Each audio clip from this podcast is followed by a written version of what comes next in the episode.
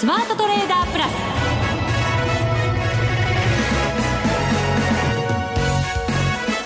全国のリスナーの皆さんこんにちは。内田まさです。ここからの時間はザ・スマートトレーダープラスをお送りしていきます。この方にご登場いただきましょう。国際テクニカルアナリスト福永博之さんです。こんにちは。よろしくお願いします。よろしくお願いいたします。はい。さて昨日は大幅上昇。そして今日は反落と、はい、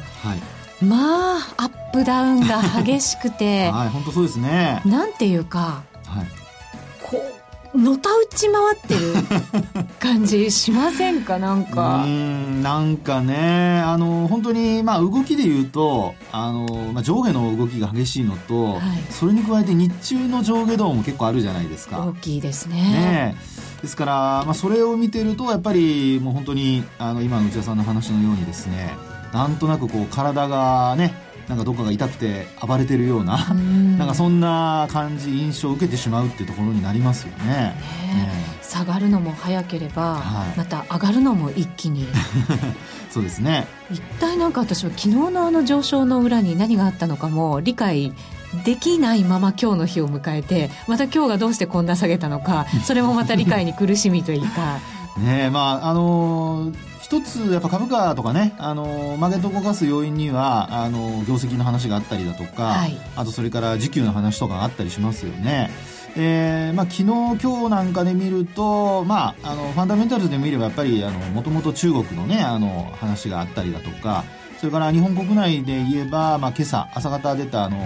機械受注統計ですね、はいまあ、これも、まあ、プラスの予想だったのがマイナスになっちゃったりだとかですねこのところ日本の経済指標も本当悪くなっちゃってますよね。はい、ねあのまあ、GDP はねあの少しこう改定値のところで、えー、情報修正されましたけど、はい、まあ、マイナスはマイナスですからね。一方で今回、その機械受注統計朝出たものでいうと、これはまあ、あの、設備投資に関連してくるので、まあ、設備投資ってあの、機械とか、例えば先行き需要需要があると思えばですね、えー、機械で例えば工場を作ったりとかっていうのを考えるとそんなにあのすぐにできませんから、はい。まあ、大体その機械受注統計というのは半年先を見るってよく言われるんですよね、うん、半年先の景気を見てみんな設備投資を始めると。ですから今回のデータで見ると、まあ、あこうマイナスだったということはちょっと先行きに対して、まあ、これまでの強気の見方から、えー、少しこうね、下方向の見方というかですね、控えめになってきているっていうことも、まあ、見て取れるのではないかと。まあ、ですから、あの、上昇してというか、まあ、1万8400円台で日経平均始まったんですけど、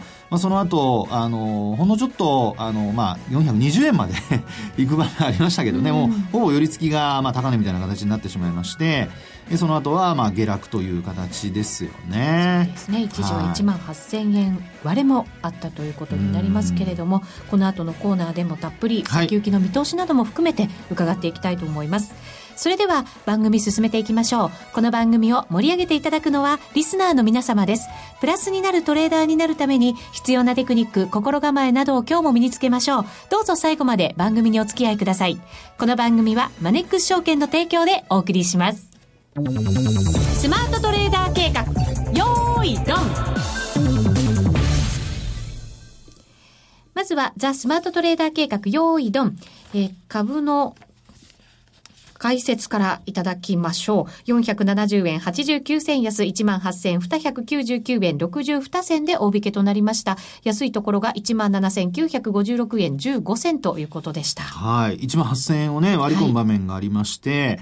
えー、まあ、まず、その、時給、さっきはあの、ファンダメンタルズのね、中国とか、あと、機械受注統計の話しましたけども、あの、時給で、まあ、昨日挙げた一つの要因って言われているのが、あの、東証が毎毎日発表してます、あの、空売り比率ですよね。はい、で、あの、まあ、これなんかも、まあ、私が証券会社に勤めてた頃からですね、まあ、よく言われてはいるんですよね。で、経験則では、これまでは30%を超えると、うん一応、まあ、あの、底入れがですね、近いというようなことが言われたりだとか、あるいは底入れになったりとかっていうことが多いんですね。多かったんですね、はい、これまでは。ところが、あの、まあ、昨日までですかね、昨日、一昨日までですね、あの、40%超えてまして。これね、すごい数値になってましたよね。これ何の40%かというと、ええ、東証一部の売買代金に占める空売りの比率。うん、はい。なので、もう本当にすごいあの、まあ、数値なわけですよ。その4割ですからね。はい。ええ。で、あの、空売りっていうのは、これ株券を借りて売ってるっていうパターンなんですよね。で、もちろん、あの、信用取引で売るっていうのもその中に入るんですけど、はい、まあ、そういうふうにしてですね、あの、まあ、空売りをしていた人たちが、まあ、昨日の、まあ、あ東京マーケットで考えますと、その前の日のニューヨークが高くなったりだとか、うん、あとそれから中国株ですね、上海総合指数が、あの、昨日の引けにかけてといいますか、その前ですかね、あの、大きく、こう上昇して、はい、えー、底入れしたような形で終わっていたのもあってですね、えー、みんな一気にこう買い戻しに入ったと。うん、ですから、売買高なんかは多少膨らんだんですけど、まあ、3兆円ちょっとっていうところでしたからね。はい、えー、売買代金ですね。ですからそこまで、あの、まあ、4兆円とかに行ったというわけではないので、まあ、基本的にその、えー、買い戻しではないかというような見方で、うん、まあ、昨日終わった時点でも、やっぱり慎重な見方が多かったと。うん、新規の買いがどんどん入っているという状況ではなかったと。はい、なかったということですね。はい、ですから、まあ、そうなりますと、やっぱり昨日、高値引けで終わってはいるもののですよ。はい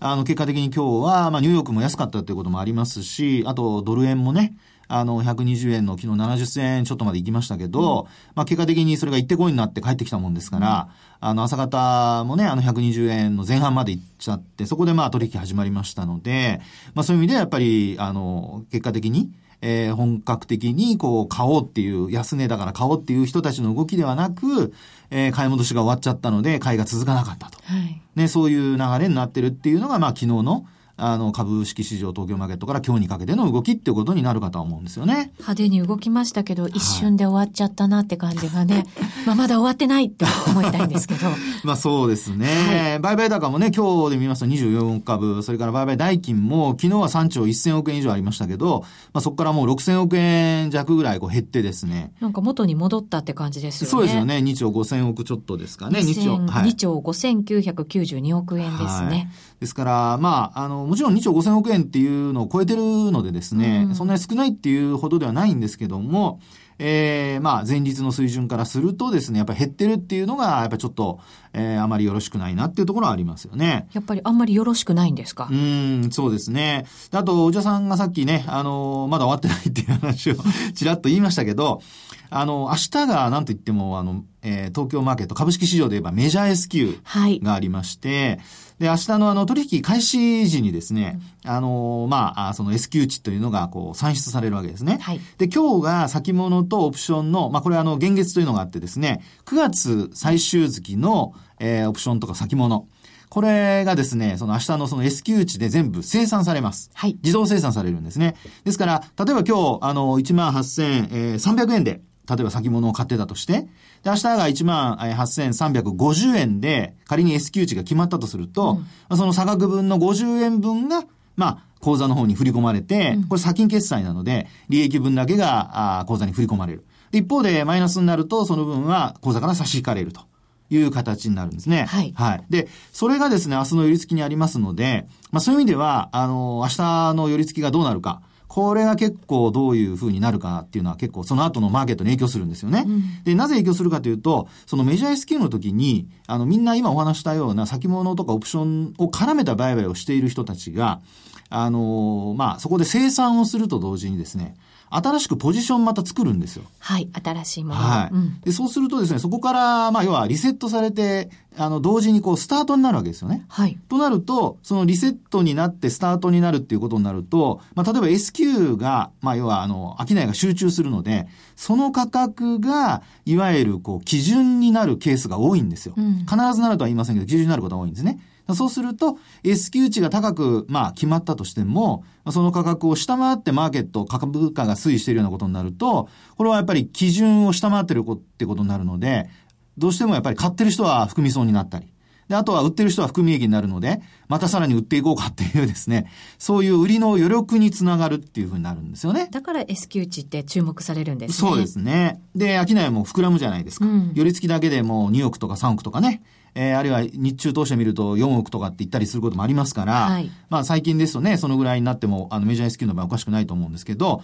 で、まあそこまではこれまでと同じなんですよ。はい、なので明日の S q まず皆さんに注目していただきたいというのは一つあるんですが、それに加えてですね、今日その先物とのですね、あの証拠金。はい。これあの、さっきもお話ししましたように、差金決済ということで、あの、信用取引ですと、売買代金の3割を、うん、あの、まあ、担保として入れないといけないんですよね。うんで、3割を切ると、あの、まあ、追証っていうことになるんですが、先物の場合も実はそういう証拠金制度がありまして、うん、はい。はい。で、それはですね、あの、実はあの、まあ、ちょっと詳しく言うと、あの、シカゴのマーカンタイルエクスチェンジありますね、うん、マーカンタイル取引所。はい。ここであの、まあ、CME にこう先物がまあ上場していて、あそこで証拠金制度っていうのをこう、まあ、構築してるんですよね。それはスパン証拠金という名前でございまして。はい。スパン。スパン。はい。カタカナでスパンというふうに書きますが、スパン証拠金制度。うん、で、これがですね、まあ、非常にあの効率的なあの資金のあの保証金の制度になってまして、はい、ボラティリティが低い時、要するに変動率が小さい時には少ない証拠金でいいと。うん、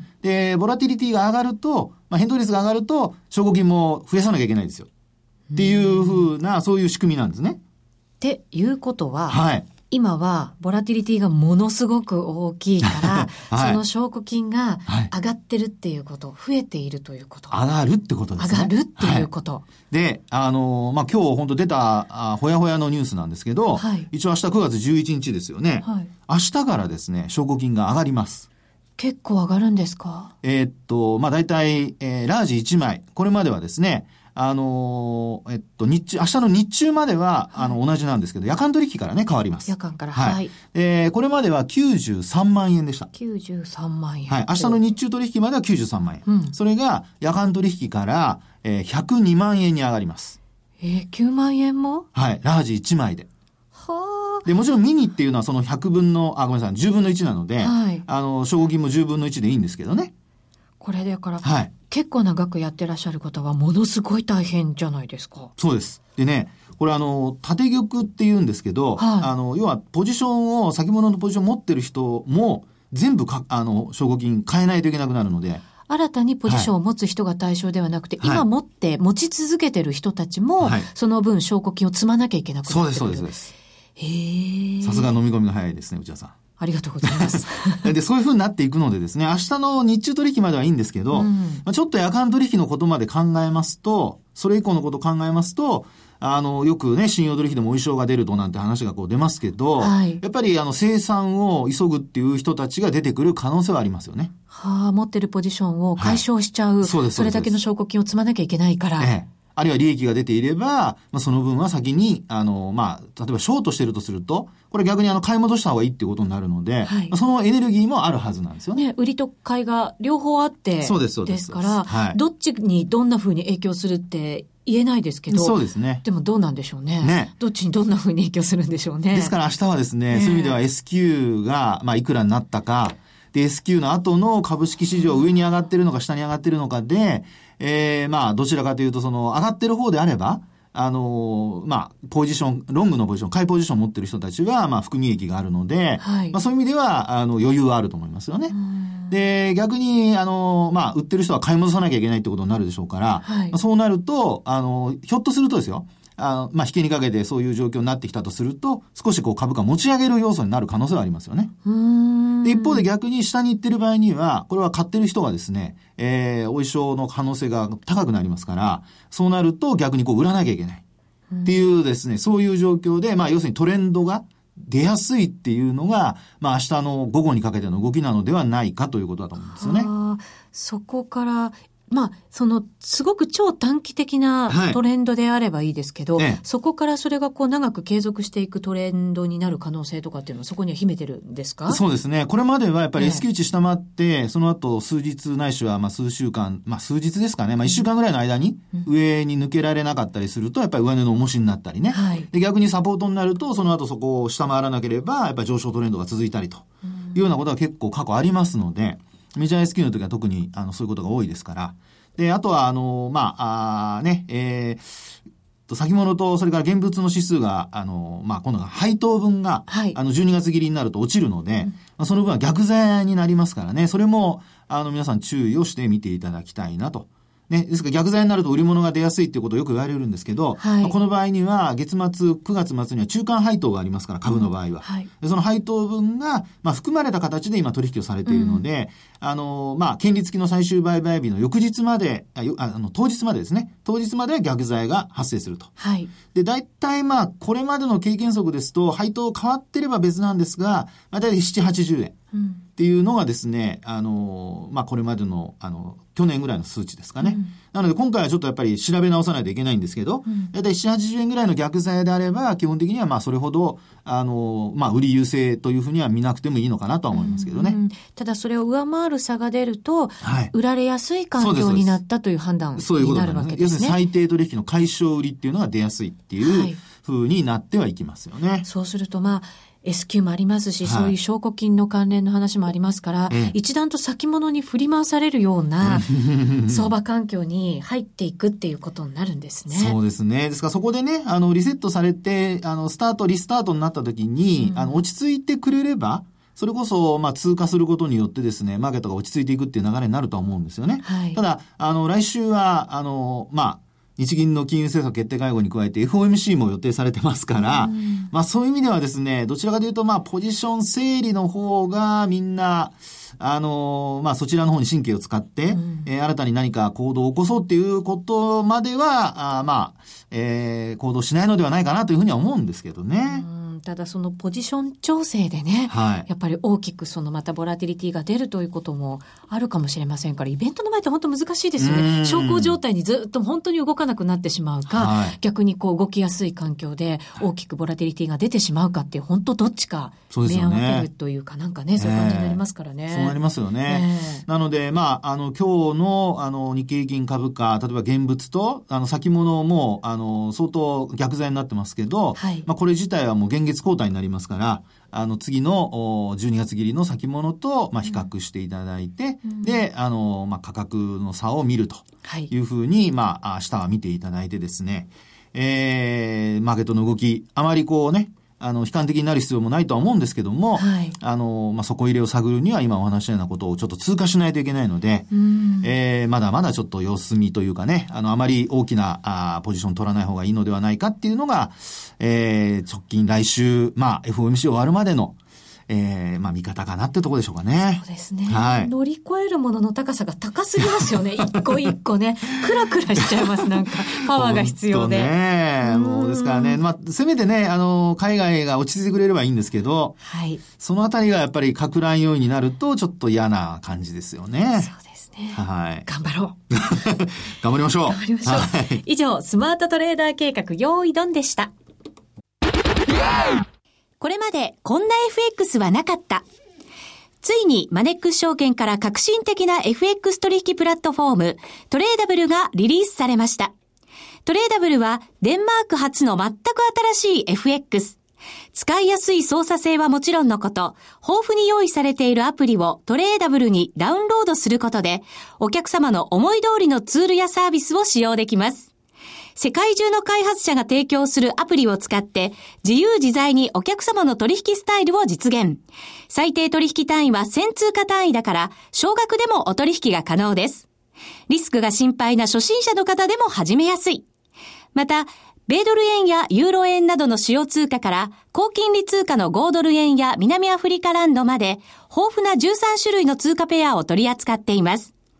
口座開設のお申し込みはパソコンやスマートフォンからマネックス証券で検索。まずはトレーダブルの使い勝手を堪能してみてください。今すぐお申し込みを。トレーダブルのお取引に際しては、証券総合取引口座とトレーダブル口座の開設が必要です。FX 取引では元本損失、元本超過損が生じる恐れがあります。お取引の前には、当社ウェブサイトに記載の契約締結前交付書面などを必ずお読みください。マネックス証券株式会社金融商品取引業者関東財務局長金賞第165号。ザ・スマートトレーダープラス。今週のハイライト。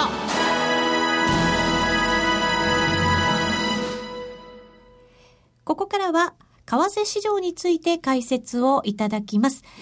えー、現在のドル円ですが、120円75銭から76銭あたりということになっています。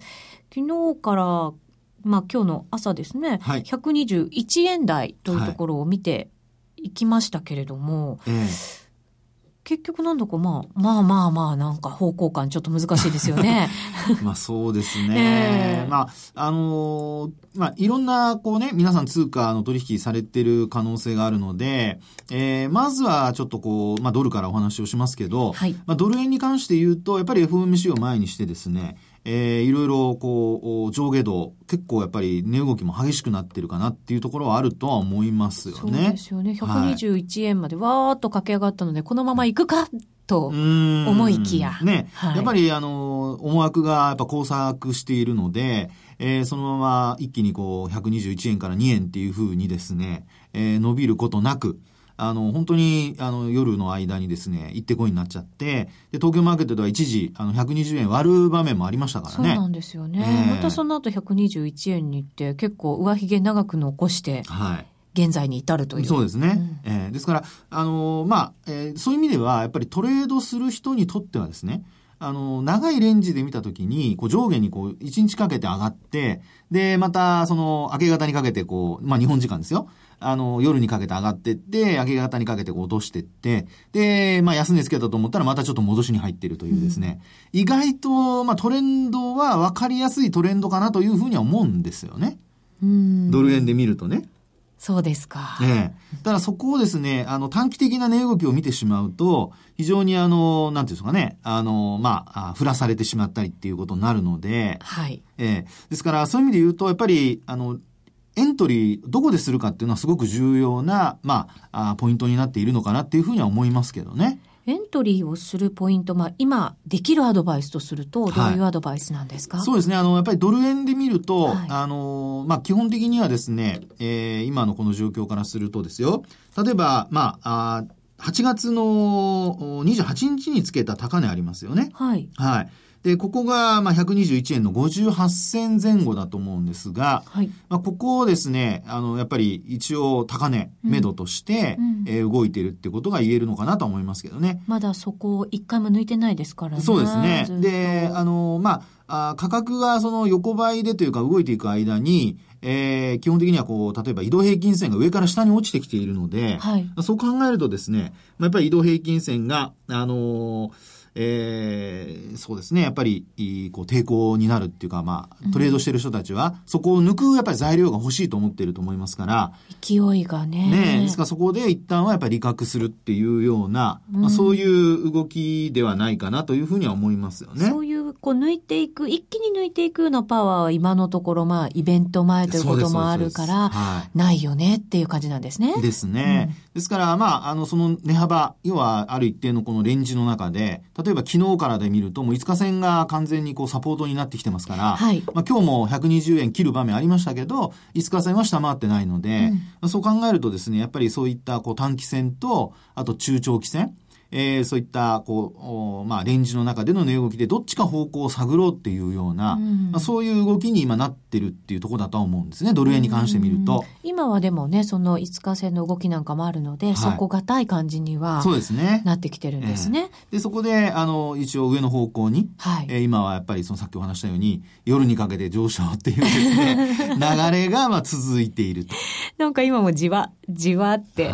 動いてますもんね。はい、そうですよね。えー、ですから、あの、まあ、短期的的な売買を、あの、あのするというよりは、どちらかというとそういう流れを取りに行くような、はい、まあ、トレードをして、で、きっちりと、やっぱり、あの、その後上がるかどうかは別としてですよ。うん、あの、水準、ある一定のその上限の水準に来る、まあ、その前後のところで、前後というか、まあ、手前のところですね。まあ、そこで一旦は、あの、まあ、利確をすると。まあ、そういう流れを作って、えー、考えておいて、で、徐々にこう価格が、まあ、変動しなくなってくるはずなので、まあ、そこで、あの、無理をしないっていうですね、うん、そういうのがやっぱりポイントになってくるんじゃないでしょうかね。うん、その値幅があんまり出なくなってくるところっていうのが、はい、えー、どっちにも今行きづらくて戦ってるところっていうことになるんですね。そうそうそうそうですよね。うんだからそこで持ち続けるのは、ストレスにもなるし、まあどっちに行くかわかりませんから、ね、一旦は、利が乗ってれば利確してほしいと、そうした方が、まあ、あの、自分の精神衛生上、いいのかなっていうふうには思いますけどね。そうですね。ガラッとね、相場感またなんかあの、本当に短期で見ちゃうと、変わっちゃう瞬間ってありますもんね。そうなんですよね。あれ？さっきまで良かったのに、みたいな。で、あと、やっぱりキャッシュポジションを高めておくと、はい、あの、いざどっちかに動き出した時に、あの、自分もその方向についていきやすいので、うん、まあ、そういう意味ではやっぱり、あの、下に触れた場合でも、まあ、基本的にショートしてる人も、一旦やっぱ買い戻しておいて、うん、でそこから、あの、方向性がはっきりしたところで、まあ、エントリーするっていうふうにですね、まあ、セットしておくっていうのが、まあ、一つ、あの、ポイントになるのかなというふうには思いますよね。うん、すぐに動ける体制を取りつつ。はい。であと、他の通貨で見ると、はい、まあ、やっぱり今日は何と言ってもですね、朝方の、あの、ニュージーランド。はい、大きく下がりました。ねえ、はい、なんか内田さんにっこりしてますね。急にね。なんかドル円の時にはなんかすごい、なんかね、神妙な顔してましたけど。これ、ね、株式相場に直結しちゃうからなんとなくね、嫌だなと思って見てたんですけど、ドル円は。ねはい。で、ニュージーランドドルなんかは朝方ふれ、うん、下に触れて、その後ちょっと戻してきてますけどね。今まあ、じわじわですけどね、少しずつ。まあですから、昨日からの流れで考えれば、まあ下方向にちょっと触れてきているっていうようなね。昨日の夜中ぐらいまですっごい強かったんですよね。で、朝起きてみたら、バーンって下に来てて。てなんか内田さん嬉しそうだ いやいや、まあね、イベントがあるってことは、FX されてる方は、まあご存知だったと思いますけど、そうですね。利下げに動いて、また今後、あの、その利下げが続くかもしれないっていう、うん、結構強い言葉がね、入ってたということですけど。そうですよね。で、あと、やっぱり同じく5ドルなんかで見てもですね、まあ、今度は朝方、こう結構下に触れたんですけど、えー、まあ結構なんていうんですかね、経済指標のデータはあんまり悪くなくて。はい。それで今持ち直してる感じはありますよね。ね、戻ってきましたね。はい。これもやっぱりあの、ニュージーとオージー比べてっていう方々多いですよね。はい、だから、こう、その組み合わせでどっちが強いかどっちが弱いかで、動きはっきりなんか変わってきますよね。うん、そうですね。うん、ですから、まあ、あのー、えー、まあニュージーと5ドル見たときにですね、まあ9位があまりこう動きが良くなくて、えー、戻りが鈍くて、5ドルの方がちょっと戻りがいいのであれば、はい、やっぱり5ドルの方がですね、強いということになりますから、あの、まあ、た、あの、え、対円でですけどね、うん、まあ、そういうところでどっちを選ぶかっていったときに、やっぱり5ドルの方に乗っかるとかですね、うん、まあ、そういうふうな、まあ、見方はできるのかなとは思いますよね。そうですね。これもまた、イベントを控えてますから、うん、全体的になんかこう、大きなトレンドがぐーっと出てくというよりは、本当に小刻みに小刻みに動いていて、そこをちゃんとコツコツ利を乗せていくっていう やり方なんでしょうね、うねしばらくは。で、あともう一つは、まあ、あの、通貨ペアでね、最大の通貨ペアであるユーロドル。はい。ね。こちらの方は、あの、意外や意外、やっぱりドラギさんの発言の後は、ユーロはまたまたちょっと強含みと言いますかね。えー、でもまあ、うん、そうですね。ね1.1をもう割り込むことなく。これだからドラギさんの発言のところでこう下がったやつを、ええ一旦取り返しちゃった感じですかね。うん、そうですね。ねあの、取り返しつつあるって感じになってますよね。で、まあ、私は移動平均線なんか、あの、まあ、5日と25と75見てますけど、一応まあ75日線がこれ見る限りサポートになっていてですね。で、今、5日も25もちょっと上にこう抜いてきてるっていう感じではありますね。えー、ですから、こうやって見ると、いろんな通貨ペア見る中で、あの、ドル円で見たときになかなか方向感がなくて、で、ユーロドルで見ると、どちらかというと、もう本当直近の短期の見方になりますけど、ユーロの方がちょっと強いという見方で、はい、あとは、まあ、円で見ると5ドルとかニュージーで見るとニュージーが一番弱いっていうね。うんそんな状況ですから、はい、そういう動きを、まあ、参考にして、皆さん、あの、トレードを組み立ててもらうといいかなと思いますね。そうですね。はい。でも本当にこれ、全部一括りにして考えられるわけじゃないんですけど、このところ結構通貨によって、強弱感みたいなもの、動きって、結構違いあるなと、ね、いや、本当そうですね。ですから、うん、あの、はっきり今、あの、通貨ごとの方向性が分かれてきてますから、はい、あの、もう、あの安易にですね、同じ方向だと思って取引しないように。そうですね。それがやっぱり重要だと思いますね。得意な通貨が今はいいのかもしれませんね、もしかしたら、ね、その通りだと思います。内田さんのニコニコ顔でわかるように。